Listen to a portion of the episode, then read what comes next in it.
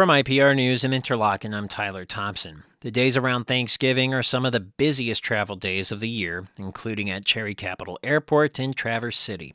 IPR's Ellie Katz tells us what to expect.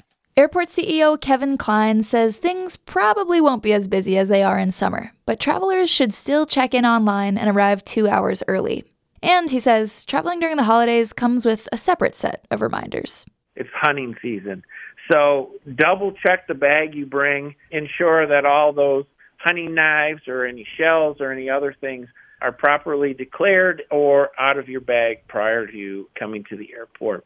He says party favors like wine bottles should be in a checked bag, and to tell TSA agents if you're bringing a pie through. Yes, you can bring most pies, but they'll need to know so they can scan it through without damaging it. But Klein says certain foods like cranberry sauce are subject to liquid rules and need to be checked. For IPR News, I'm Ellie Katz. Governor Gretchen Whitmer signed gun control legislation Monday that aims to protect domestic abuse victims. Survivors joined Whitmer at a YWCA in Kalamazoo for the occasion.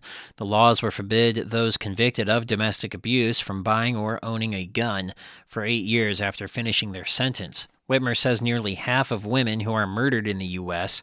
are killed by a partner or former partner. She also described gun violence as a, quote, uniquely American problem.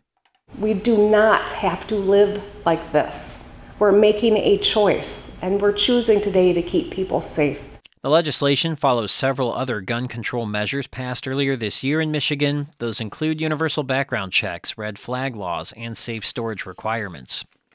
Michigan's Redistricting Commission is asking for an apology from the opposing attorney in a federal lawsuit over Michigan's legislative district maps. Capitol correspondent Colin Jackson has more. The lawsuit accuses the commission of wrongly diluting black votes in and around Detroit. After the commission fought those allegations during trial, opposing counsel was quoted as accusing witnesses of lying. Commission attorney Nate Fink says the court had asked for civility. Literally within minutes of that statement from the court, plaintiff's counsel stepped outside the courtroom and held a press conference and falsely accused commission witnesses of lying under oath. But opposing attorney John Bursch says there's nothing to apologize for. If there's any apology owed, it's an apology owed to the black voters in Detroit. Um, who were told that this was going to be a fair process. Both parties have until early December to file post trial briefs. I'm Colin Jackson in Lansing.